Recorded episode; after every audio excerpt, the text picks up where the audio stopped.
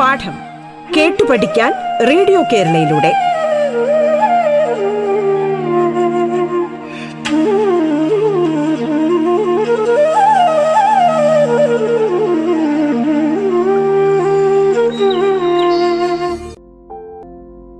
നമസ്കാരം. സംസ്ഥാന സർക്കാരിൻ്റെ ഓൺലൈൻ റേഡിയോ സംരംഭമായ റേഡിയോ കേരളയുടെ പാഠത്തിലേക്ക് ഏവർക്കും ഹൃദ്യമായ സ്വാഗതം. ഞാൻ Shanthi G P, Pathanapuram Mount Tabor girls ഹൈസ്കൂളിലെ മലയാളം അധ്യാപികയാണ്. ഇന്ന് നാം ചർച്ച ചെയ്യാൻ പോകുന്ന വിഷയം ആരോഗ്യം ആണ്. എല്ലാവരും ആരോഗ്യമുള്ളവരാണല്ലോ, അല്ലേ? എന്താണ് ഈ ആരോഗ്യം? ആരോഗ്യത്തിൻ്റെ നിർവചനത്തെക്കുറിച്ച് നിങ്ങൾ എപ്പോഴെങ്കിലും ആലോചിച്ചിട്ടുണ്ടോ? രോഗമില്ലാത്ത അവസ്ഥയാണ് ആരോഗ്യം. സാമാന്യേന ആരോഗ്യം അല്ലെങ്കിൽ ഹെൽത്ത് എന്നതുകൊണ്ട് ഉദ്ദേശിക്കുന്നത് രോഗമില്ലാത്ത അവസ്ഥയാണ്. എന്നാൽ 1948 ലോക ഹെൽത്ത് അസംബ്ലിയുടെ നിർവചനപ്രകാരം രോഗവൈകല്യരാഹിത്യമുള്ള അവസ്ഥ മാത്രമല്ല, സമ്പൂർണ്ണ ശാരീരിക, മാനസിക, സാമൂഹിക സുസ്ഥിതി അല്ലെങ്കിൽ വെൽബീയിങ് ആണ് ആരോഗ്യം. ഈ നിർവചനമാണ് ഇന്ന് പൊതുവെ സ്വീകാര്യമായിട്ടുള്ളത്. ഈ നിർവചനത്തോട് ലോകാരോഗ്യ സംഘടനയുടെ 1986 ഒട്ടാവ ചാർട്ടർ ഫോർ ഹെൽത്ത് പ്രൊമോഷന്റെ നിർവചനം കൂടി കൂട്ടി വായിക്കാറുണ്ട്. ആരോഗ്യം സമ്പൂർണ്ണ ദൈനംദിന ജീവിതത്തിനുള്ള ഒരു ഉപാധിയാണ്, നിലനിൽപ്പിനായി മാത്രമുള്ളതല്ല. അത് ശാരീരിക ശേഷിയിലും സാമൂഹിക വ്യക്തിപരമായ ഉപാധികൾക്ക് ഊന്നൽ കൊടുത്തുകൊണ്ടും ഉള്ള സാക്ഷാത്തായ ഒരു സംഗതിയാണ് ആരോഗ്യം.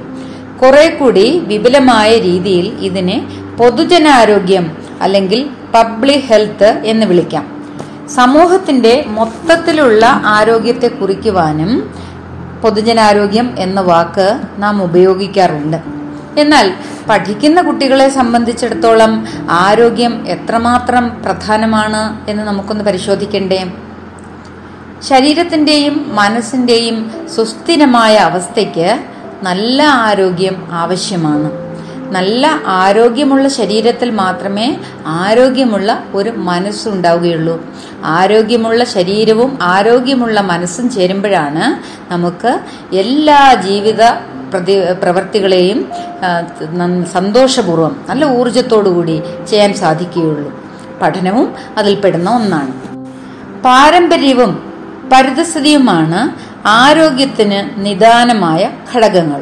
ഭൗതിക പരിതസ്ഥിതി, സാമൂഹിക പരിതസ്ഥിതി, ജൈവ പരിതസ്ഥിതി എന്ന് പരിതസ്ഥിതി ഘടകങ്ങളെ മൂന്നായി തരംതിരിക്കാം. രോഗാവസ്ഥയ്ക്കുള്ള കാരണങ്ങൾ പലതാകാം. രോഗാണുക്കൾ, പരാദങ്ങൾ എന്നിവയുടെ ആക്രമണം, പോഷണക്കുറവ് അല്ലെങ്കിൽ അതിപോഷണം, അമിതമായ ആഹാരം, മദ്യപാനം, പുകവലി പോലെയുള്ള ലഹരി ഉപയോഗം ഇവ കൂടാതെ ആഹാരത്തിൽ നിന്ന് ലഭിക്കുന്ന ചില ഘടകങ്ങൾ കൂടുതലായി ചയാപചയ പ്രക്രിയയിലൂടെ അതിലുള്ള ക്രമക്കേട് മൂലമോ അളവ് കൂടുതലായതിനാലോ വ്യയം ചെയ്യപ്പെടാതെ അല്ലെങ്കിൽ ഉപയോഗിക്കപ്പെടാതെ പുറന്തള്ളപ്പെടാതെയോ ശരീരത്തിൽ അടിഞ്ഞുകൂടി രോഗാവസ്ഥ ഉണ്ടായേക്കാം. കൂടാതെ അത്യാവശ്യമായ ചില ഘടകങ്ങൾ ലഭിക്കാതെ ശാരീരിക പ്രക്രിയകൾ താളം തെറ്റുന്നത് മൂലവും രോഗാവസ്ഥ ഉണ്ടായേക്കാം. വ്യായാമക്കുറവ് മൂലം ഉണ്ടാകുന്ന രോഗം മേൽപ്പറഞ്ഞിൽ അതിൽ ഏതെങ്കിലും സ്ഥിതിവിശേഷം ആകാം. അമിതമായ അധ്വാനം, സുരക്ഷിതമല്ലാത്ത തൊഴിൽ, മാനസിക സമ്മർദ്ദം, ഉറക്കക്കുറവ് എന്നിവ രോഗാവസ്ഥയായി മാറിയേക്കാൻ സാധ്യതയുള്ളവയാണ്. മഹാമാരികൾ പൊട്ടിപ്പുറപ്പെടുന്നത് സാമൂഹികമായ ആരോഗ്യത്തെ മൊത്തമായി ബാധിക്കുന്നു. ഇപ്പോൾ നാം അതിൻ്റെ തിക്തഫലം അനുഭവിച്ചുകൊണ്ടിരിക്കുകയാണ്, അല്ലേ? COVID-19 പിടിയിൽ നിന്ന് ലോകം അല്പാൽപമായി മുക്തി പ്രാപിച്ചു വരുന്നതേയുള്ളൂ. ശരീര കോശങ്ങളുടെ അപകർഷവും പ്രായവർദ്ധനയും രോഗകാരണങ്ങൾക്ക് ചിലപ്പോൾ വഴിതെളിക്കാറുണ്ട്. കൂടാതെ പാരമ്പര്യ ഘടകങ്ങളും പല രോഗങ്ങൾക്കും കാരണമാകും. മേൽപ്പറഞ്ഞ ഏതെങ്കിലും അസന്തുലിതാവസ്ഥയ്ക്ക് ഉള്ള ശരീരത്തിന്റെ സ്വാഭാവിക പ്രതികരണമായി ഉണ്ടാകുന്ന ചില ക്രമക്കേടുകൾ മൂലമാകാം ചിലപ്പോൾ രോഗങ്ങൾ ഉണ്ടാകുന്നത്. അതോടൊപ്പം തെറ്റായ തെറ്റായ ജീവിതശൈലി കൂടിയാകുമ്പോൾ രോഗമുണ്ടാകാനുള്ള സാധ്യത വളരെയേറെ വർദ്ധിക്കുന്നു. രോഗാവസ്ഥയ്ക്കുള്ള ചികിത്സ തെറ്റായത് മൂലം രോഗാവസ്ഥ സൃഷ്ടിക്കപ്പെട്ടേക്കാം. മരുന്നുകളുടെ കുറവ് കൊണ്ടും അല്ലെങ്കിൽ ചിലപ്പോൾ മരുന്നുകളുടെ ആധിക്യം കൊണ്ടും രോഗാവസ്ഥ ഉണ്ടായേക്കാം. പ്രമേഹം, ഹൃദ്രോഗം, ധമനീരോഗങ്ങൾ, അമിത രക്തസമ്മർദ്ദം, ക്യാൻസർ, പക്ഷാഘാതം, വൃക്കരോഗം, കരൾ രോഗങ്ങൾ, അമിതവണ്ണം എന്നിവ ജീവിതശൈലി മൂലമുണ്ടാകുന്ന രോഗങ്ങൾക്ക് ഉദാഹരണങ്ങളാണ്. ആരോഗ്യപരമായ ജീവിതശൈലി കൊണ്ട് മേൽപ്പറഞ്ഞ രോഗങ്ങളെ നമുക്ക് ഒരു പരിധിവരെ തടയാനും ആരോഗ്യം നിലനിർത്തുവാനും സാധിക്കും. ഭക്ഷണം, വ്യായാമം എന്നിവ വ്യക്തിയുടെ ആരോഗ്യത്തിൽ അതിപ്രധാനമായ ഒരു പങ്ക് വഹിക്കുന്നുണ്ട്. ആരോഗ്യകരമായ ഭക്ഷണം കഴിക്കേണ്ടത് ആരോഗ്യം നിലനിർത്തുവാൻ ഏറ്റവും അത്യാവശ്യമാണ്. അതിനായി പഴങ്ങൾ, പച്ചക്കറികൾ, പരിപ്പ് വർഗ്ഗങ്ങൾ, മത്സ്യം, മുട്ട, മാംസം എന്നിവ ശരിയായ അളവിൽ ആഹാരത്തിൽ ഉൾപ്പെടുത്തേണ്ടതുണ്ട്. ഇതുവഴി വിറ്റാമിനുകൾ, ധാതുക്കൾ, പ്രോട്ടീൻ, ഒമേഗ 3 ഫാറ്റി ആസിഡ്, നാരുകൾ എന്നിവ ശരീരത്തിന് ലഭ്യമാകുന്നു. വറുത്തതും പൊരിച്ചതും അമിതമായ മധുരം, ഉപ്പ്, കൊഴുപ്പ് എന്നിവ അടങ്ങിയതുമായ ആഹാരം ഒഴിവാക്കേണ്ടതാണ്. മുതിർന്നവർ നിത്യേന കുറഞ്ഞത് 30 മിനിറ്റ് വീതവും കുട്ടികൾ 1 മണിക്കൂറും ശാരീരിക അധ്വാനം നൽകുന്ന വ്യായാമം, കളികൾ, നൃത്തം, ആയോധന കലകൾ എന്നിവയിൽ ഏതെങ്കിലും ഒന്ന് ചെയ്യുന്നത് വളരെ നന്നായിരിക്കും. ഇത് ശാരീരികക്ഷമത മാത്രമല്ല, മാനസികമായ ആരോഗ്യവും മെച്ചപ്പെടുത്തുന്നതിൽ വളരെയേറെ സ്വാധീനം ചെലുത്താറുണ്ട്. ഇനി ഇന്ന് യുവതലമുറയെ ബാധിക്കുന്ന, അവരുടെ ആരോഗ്യത്തെ പ്രതികൂലമായി ബാധിക്കുന്ന ഒരു ഘടകമാണ് ലഹരിയുടെ ഉപയോഗം. അമിതമായ മദ്യാസക്തി, പുകവലി തുടങ്ങിയവ രോഗസാധ്യത വളരെയേറെ വർദ്ധിപ്പിക്കാറുണ്ട്. പുകയിലയിൽ അടങ്ങിയിരിക്കുന്ന രാസവസ്തുക്കൾ ശരീരത്തിലെ എല്ലാ അവയവങ്ങളെയും ബാധിക്കാറുണ്ട്. അപകടങ്ങൾ, അതിക്രമങ്ങൾ തുടങ്ങിയ കൊണ്ടും രോഗാവസ്ഥ ഉണ്ടായേക്കാം. അപ്പോൾ നമ്മൾ ശ്രദ്ധിക്കേണ്ടത് എന്തൊക്കെ കാര്യങ്ങളാണ് എന്ന് നിങ്ങൾക്ക് മനസ്സിലായോ കുഞ്ഞുങ്ങളെ? നല്ല ആഹാരം കഴിക്കുക. നല്ല ആഹാരം എന്ന് പറഞ്ഞാൽ ഒരുപക്ഷെ നിങ്ങൾ ഇന്ന് വളരെയേറെ തെറ്റിദ്ധരിക്കാൻ ഉള്ള ഒരു കാര്യമാണ്. നിങ്ങളെ സംബന്ധിച്ചിടത്തോളം അല്ലെങ്കിൽ പുതുതലമുറയെ സംബന്ധിച്ചിടത്തോളം നല്ല ആഹാരം എന്ന് പറഞ്ഞാൽ വായ്ക്ക് രുചിയുള്ള ആഹാരം, നല്ല കാണാൻ നല്ല കളർഫുള്ളായ ആഹാരം എന്നാണ് തെറ്റിദ്ധരിച്ചിരിക്കുന്നത്. അത് വളരെയേറെ വിപത്തുണ്ടാക്കുന്ന ഒരു ശീലമായി ഇന്ന് മാറിയിരിക്കുന്നു. രക്ഷിതാക്കൾ ഇക്കാര്യത്തിൽ വളരെയേറെ ശ്രദ്ധിക്കേണ്ടിയിരിക്കുന്നു. കുഞ്ഞുങ്ങളെ അത്തരത്തിൽ അമിതമായ രാസവസ്തുക്കളും നിറക്കൂട്ടുകളും മധുരവും മറ്റും ചേർത്ത് ഉണ്ടാക്കുന്ന ആഹാരം കൊടുത്ത് പഠിപ്പിക്കുന്നത് അവരുടെ ആരോഗ്യത്തെ പ്രതികൂലമായി ബാധിക്കും. അവരുടെ ബുദ്ധിയെ പോലും അത് ബാധിക്കും.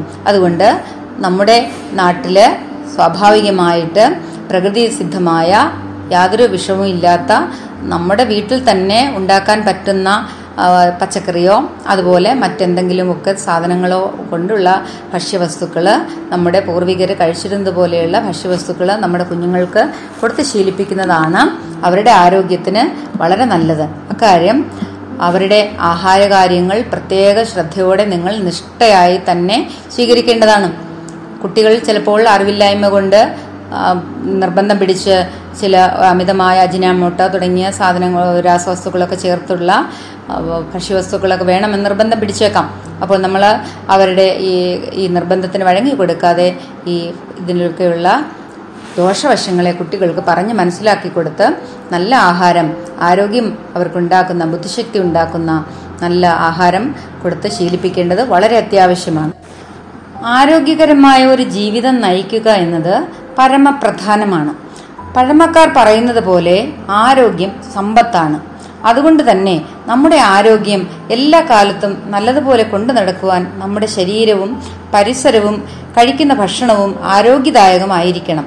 ഇത്തരം കാര്യങ്ങൾ ശ്രദ്ധിച്ചില്ലെങ്കിൽ നമ്മൾ പല രോഗങ്ങൾക്കും ഇരകളാകും. ആരോഗ്യത്തോടെയുള്ള ജീവിതം നയിക്കാനുള്ള പ്രധാനപ്പെട്ട 9 വഴികളാണ് ഇനി പറയാൻ പോകുന്നത്.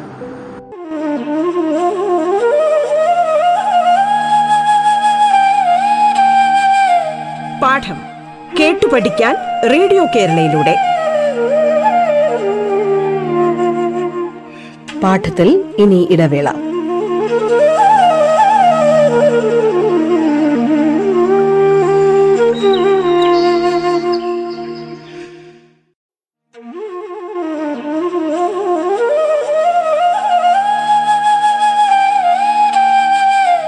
പാഠം കേട്ടുപഠിക്കാൻ റേഡിയോ കേരളയിലൂടെ. തുടർന്ന് കേൾക്കാം പാഠം.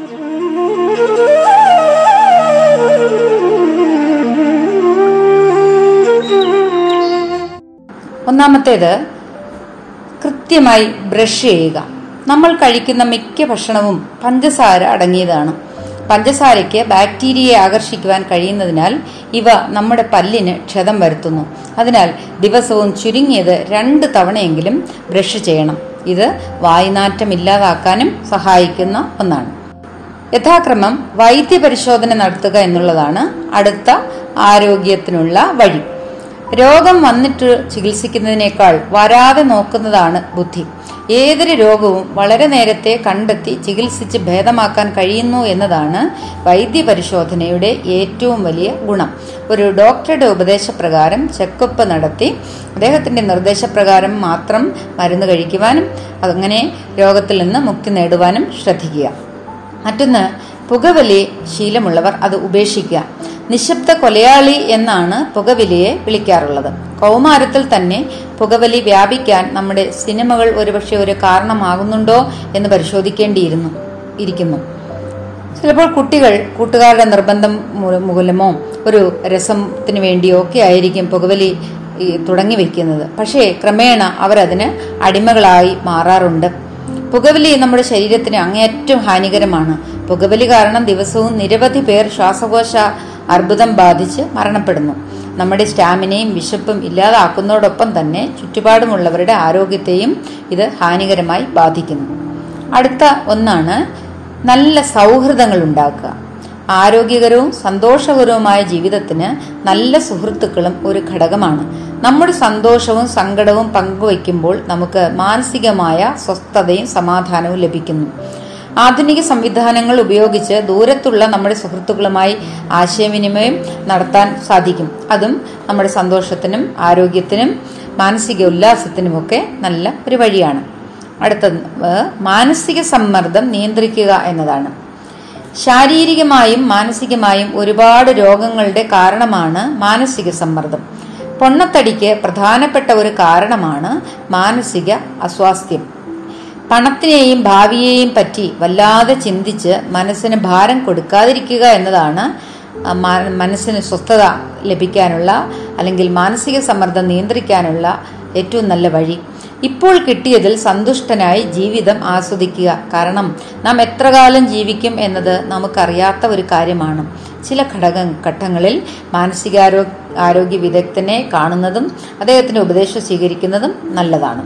അടുത്ത വഴി, ആവശ്യത്തിന് ഉറങ്ങുക എന്നതാണ്. ദിവസവും 7 മുതൽ 8 മണിക്കൂർ വരെ ഉറങ്ങണം.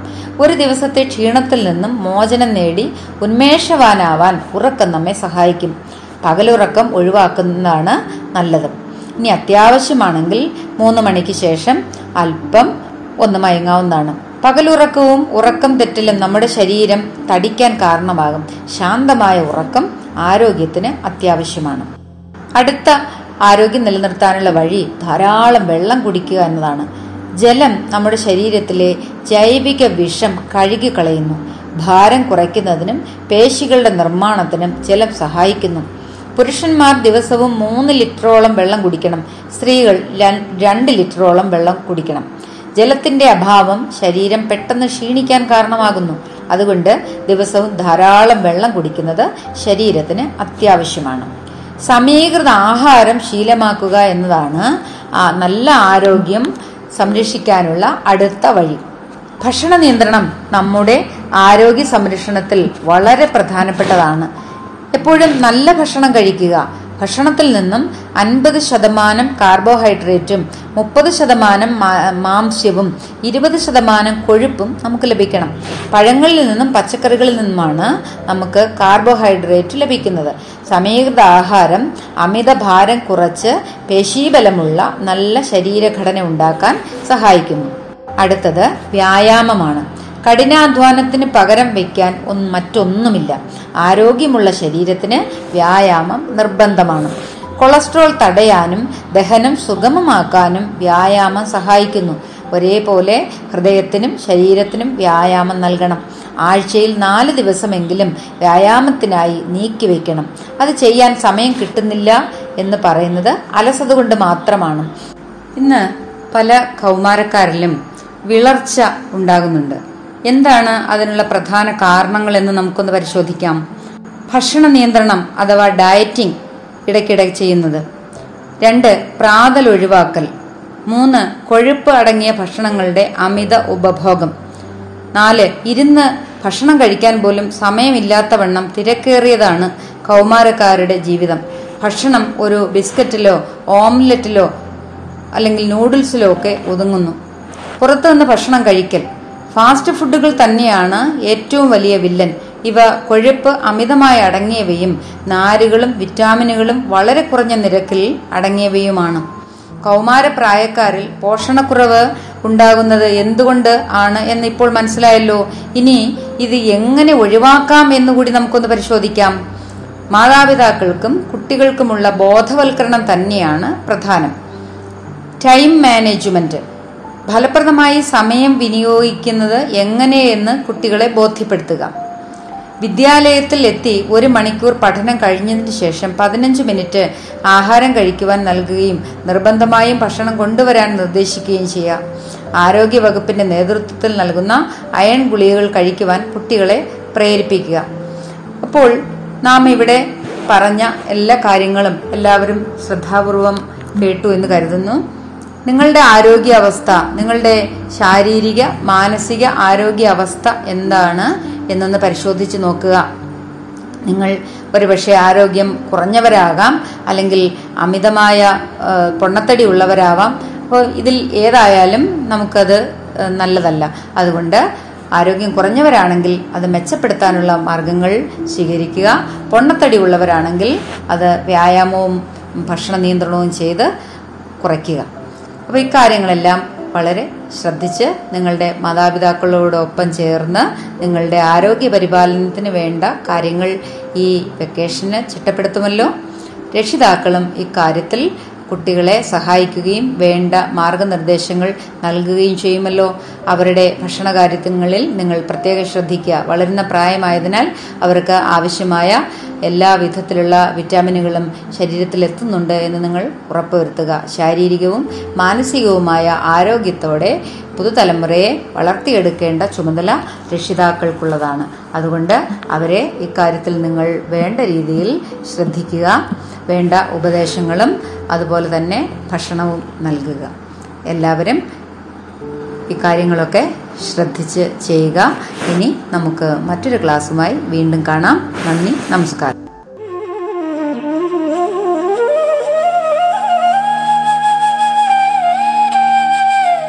പാഠം കേട്ടു പഠിക്കാൻ റേഡിയോ കേരളയിലൂടെ പാഠത്തിന്റെ ഇന്നത്തെ അധ്യായം പൂർണ്ണമാകുന്നു.